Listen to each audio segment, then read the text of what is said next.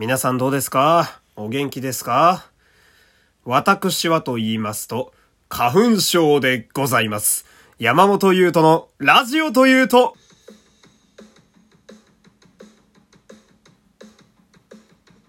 どうも、皆様、こんにちは。声優の山本優斗でございます。第333回目の山本優斗のラジオというと、始まりましたよろしくお願いします。えー、ラジオトークで聞いてくださっている方は、画面下のハート、ニコちゃんマーク、ネギをひたすら連打していただいて、その上にありますフォローボタンもポチッとお願いします。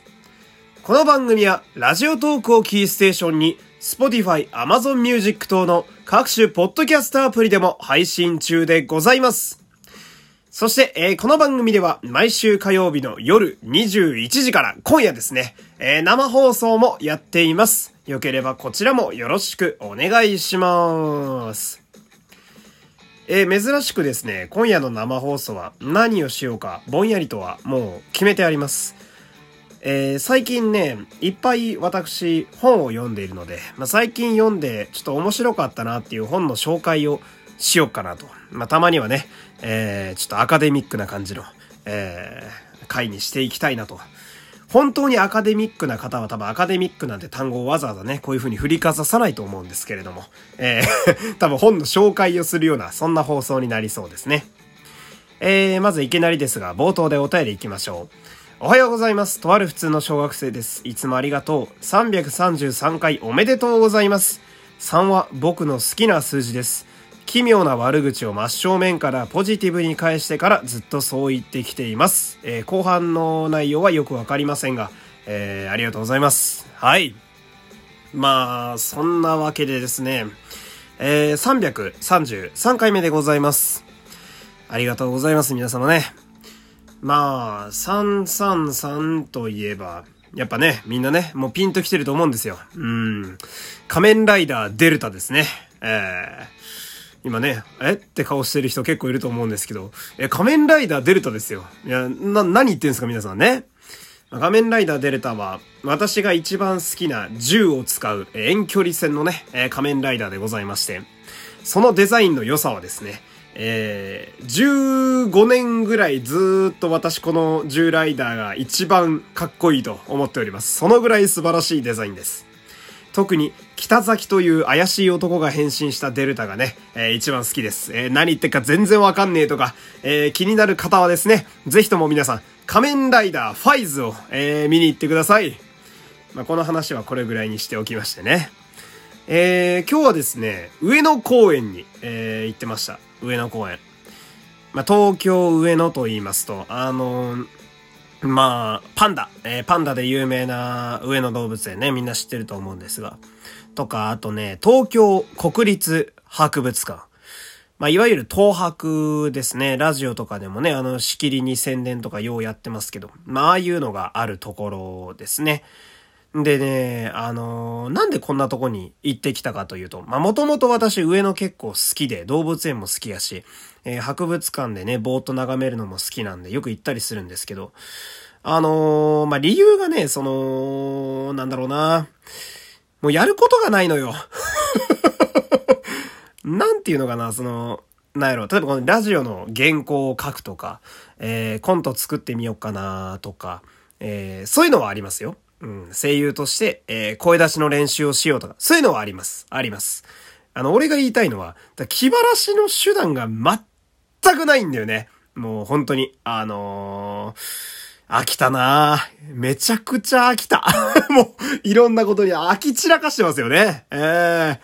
えー、で、世の中じゃないですか。皆さん、世の中ですよ、今。えー、私は世の中に敏感ですからね。ええー、世の中のせいでね、なかなかこう、外出して遊びにゴリゴリ行くわけにもいかないじゃないですか。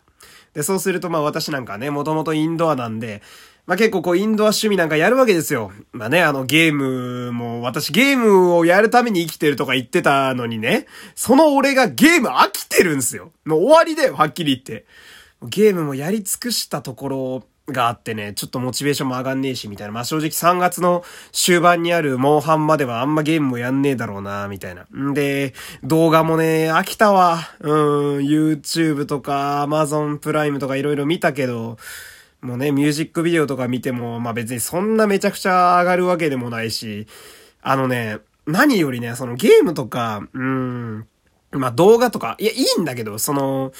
座りっぱで画面をずっと見てるわけだから、その、なんだろう、健康に悪いんだよね、なんというか。で、じゃ、メンタルがね、ちょっと沈み出してくるんですよ。あの、まあ、要は、その自由に人間と会えない環境なわけじゃないですか、今ってね、世の中、世の中のせいで。私は世の中に敏感なのでね、えー まあ、そういうわけがあって、で、まあ、多分だけど、私だけじゃないと思いたいんですよ、ええー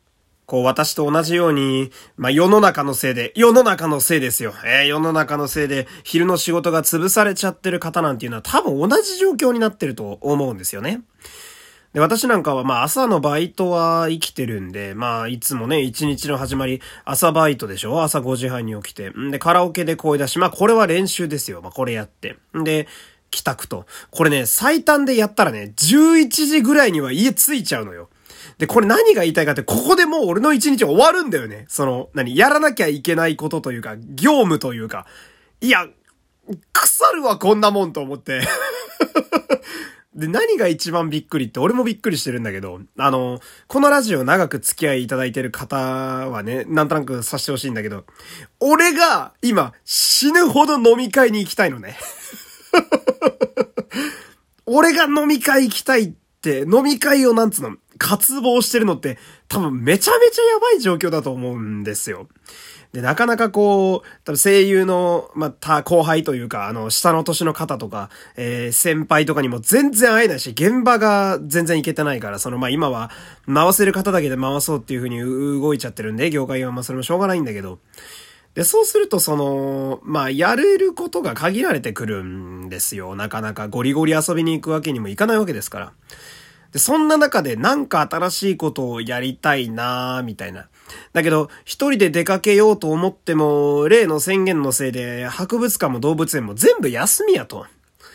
なるほど、と。ほんなどうしよっかなーって思った時に私が見つけた結論がね、公園で日向ぼっこしながら読書してってなるわけですよ。えー 最高でしょ？最高だったんだよ、今日。で、それで上野のめちゃめちゃでかい公園に行ってですね、うん、あの、多分日本でもトップクラスにでかいぐらいの公園やと思うんですよ。まあ、そこでこう、あったかくね、日向ぼっこをしながら、まあ、今日なんかは15、6度ぐらいですから、昨日までの22度で日に当たるってなると汗が出てきてね、暑いにシフトしちゃうんですけど、15、6度ぐらいやったらあったかいし、で、今日は風が程よくあったんで、まあ、あの、暑くなりすぎず、うん、気持ちよく本を読んでいたわけで、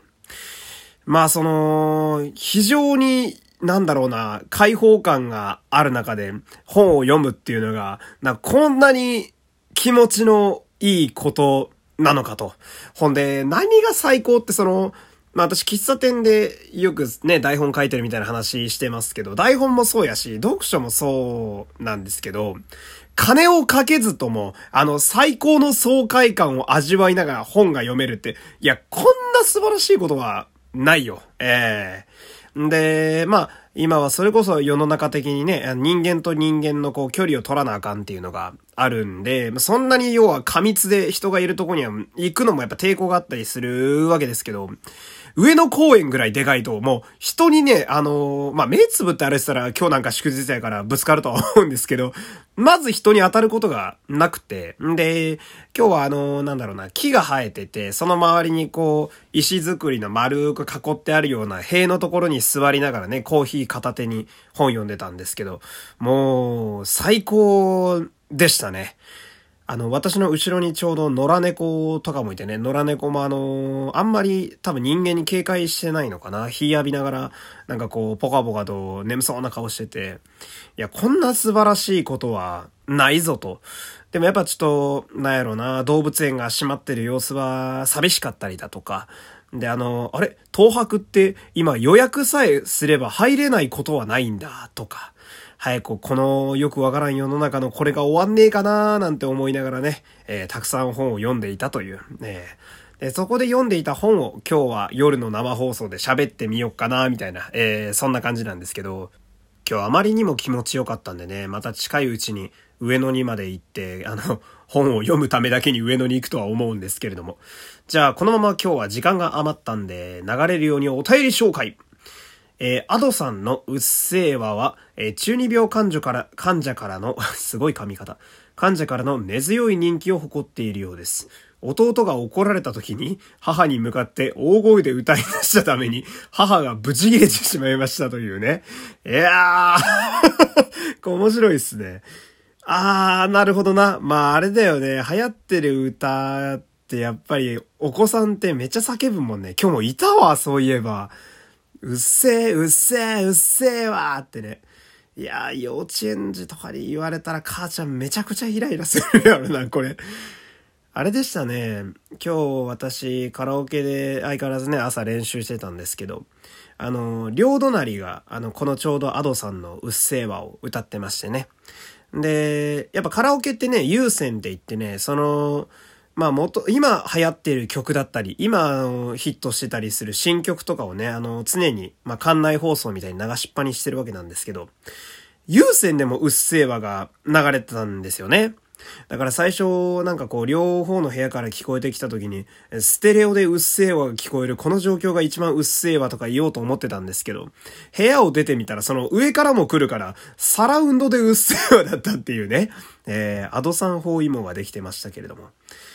アドさんは、あの、私なんか世代全然違うんですけど、えー、歌詞の書き方はほぼ尾崎豊ですね。えー、だから中二病患者から人気があるんでしょうけれども。おちょうどいい時間ですね。えー、じゃあ今日はこんな感じで、え終わりたいと思います。よければね、え夜の生放送も皆さん顔出しに来てください。え山本優斗でした。ありがとうございました。